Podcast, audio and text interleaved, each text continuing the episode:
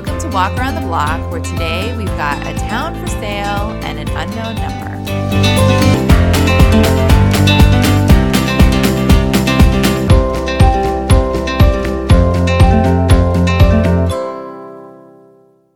Hello, hello, hello. Okay, so we are mostly back on schedule, although really, I don't even know what that means anymore. We are teetering on full Christmas mode around here lately, and I feel like that is a little aggressive before November 15th. I mean, I know it's a big debate, but I'm just putting it out there. Target has these really cute mini Christmas rolling pins this year for like $5. Sold out at my store. We were there a couple weeks ago and they had these cute mini Christmas trees they just put out. And I told my husband, it doesn't matter that it's like October 28th or whatever. These will be gone in no time. Sure enough, I went back a few days later and like half of them were gone. So my street is like divided in half.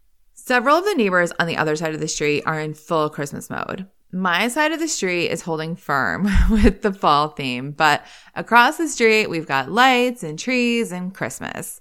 I feel like people are heavily influenced by what the person next to them is doing. It's kind of funny to watch. One house puts up lights or something, and then a day or two later, you see the wreaths go out or something next door. I have to say, we are pretty consistently Thanksgiving weekend people for that kind of thing. It just feels like the thing to do. I broke it down for my husband today. I was like, I feel like you have Thanksgiving, then maybe Friday is like leftovers and lounging and shopping, and then Saturday you haul out the boxes. I did say, you know, I could see next weekend maybe. And he was like, no. so we'll see how long we can wait it out. The gift guides are out in full force. It was like all at once. I was seeing them everywhere. I do like the idea of them. I'm always looking for ideas, and I have found some good ones over the years. I feel like they do get a little repetitive on social media. Everyone puts a lot of the same things. So the novelty disappears fast. But I will say that my pasta pot was one of Oprah's favorite things several years ago, and we still use it once a week. So you never know. Okay. So in addition to a million gift guides, I have read some interesting articles lately. This week, of course, was the end of daylight saving time. I prefer savings, but I guess, I guess technically it is saving. I feel like it was actually longer ago. I feel like it changed like months ago. this is always such a thing. I do like the extra hour. I feel like around this time of year, I am really ready for an extra hour of sleep. but then the fact that it's dark at like 4:45 in the afternoon makes me tired. So, it's probably a wash there. I told my husband I was driving around running errands earlier this week and yawned so aggressively, I felt like I pulled something in my jaw. Legitimately. I was like gingerly moving it around, like, is everything still attached and in one piece?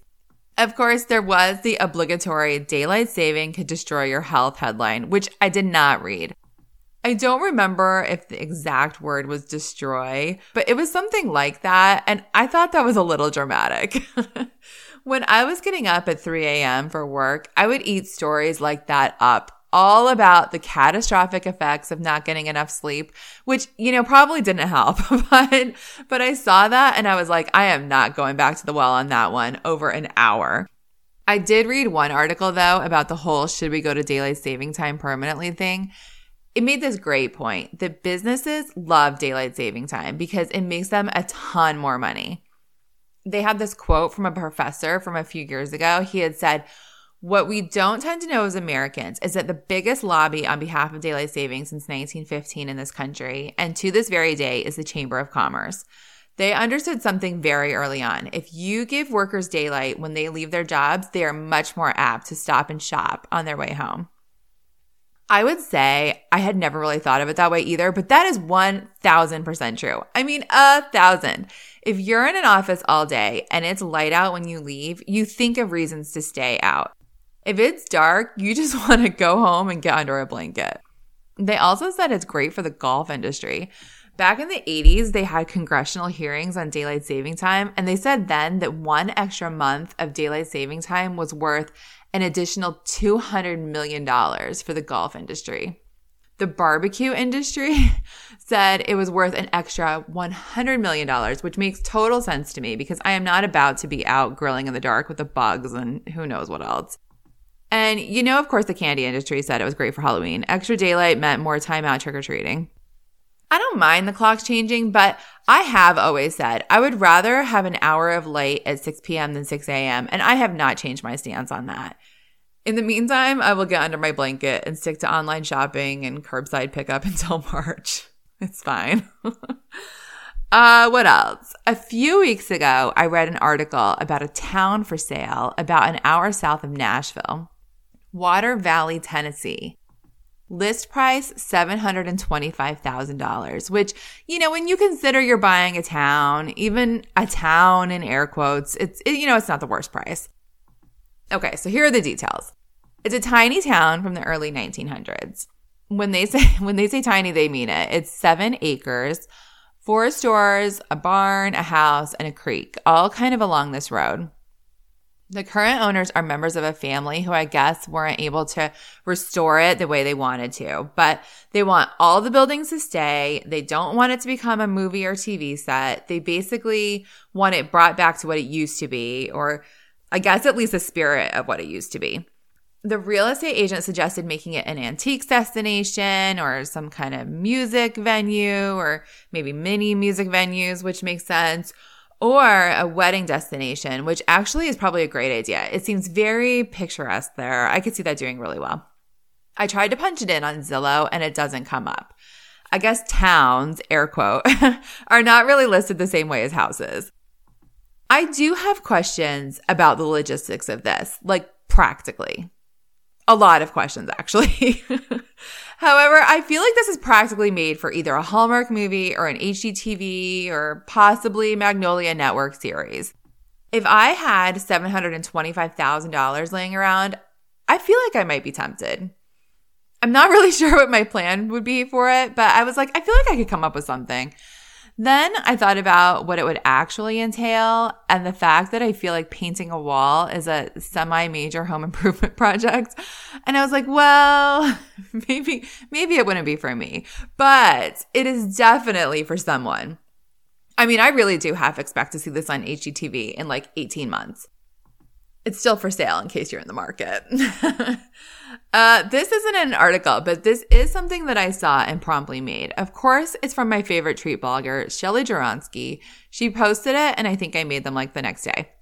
They're salted honey, chewy pumpkin cookies. Part of the appeal is that you can mix the whole thing up in a pot on your stove.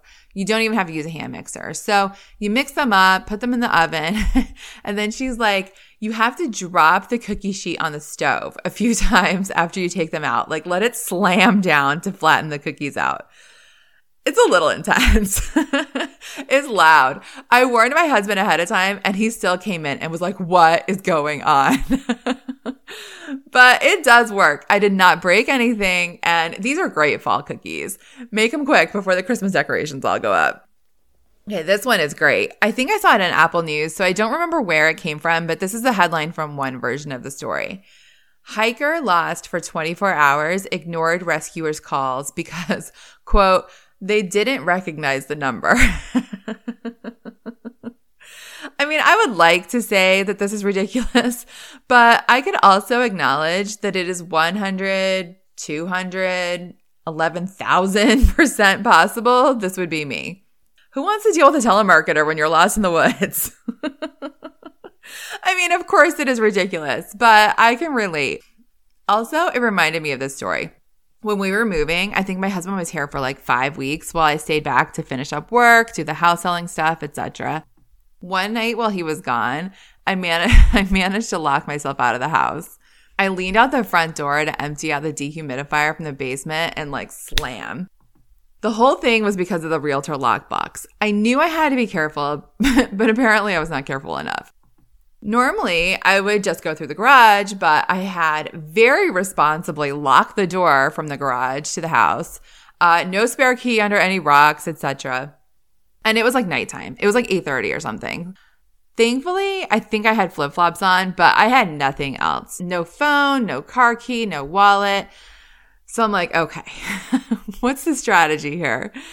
Uh, my car has a code on the door, and I was a little tempted to just sleep in the car, deal with it in the morning. But I was like, it's going to be the same thing then. I just need to figure this out. So I try prying the lockbox open. It's clear pretty quickly that that's not going to work. So I walk up to my neighbor's house. It was this retired couple and knock on the door. And, you know, it's a whole thing. they were watching TV, but it kind of shut it down for the night. They've got to, you know, flip all the lights on, the whole thing. I'm like, hi, hi. you know, like, hey, can I use your phone? I locked myself out. She brings me the phone and I dial my husband's number and he doesn't answer. I dial again, no answer. I think I called three times in a row and he would not pick up. She's like, Do you want to try email?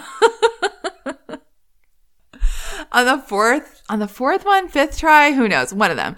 At some point, I got a hold of him. I feel like I left him this message through gritted teeth. Like, I need you to call me back on this number. but then I also have some sort of vague recollection that he might have answered on like the fourth ring one of the times. I don't remember.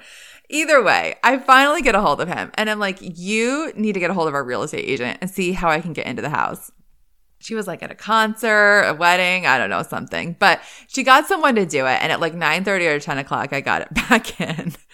But afterward, I was like, you know, just for the record, when you get a call from a number several times in a row, maybe you should pick it up. he had some excuse. I don't know. Maybe I should have him buy me a town to make up for it. All right, that's it for today's Walk Around the Block. Follow the podcast on Instagram at Walk the Block Pod. Subscribe or follow on Stitcher or Apple or Google Podcasts, and leave a review if you feel so inclined.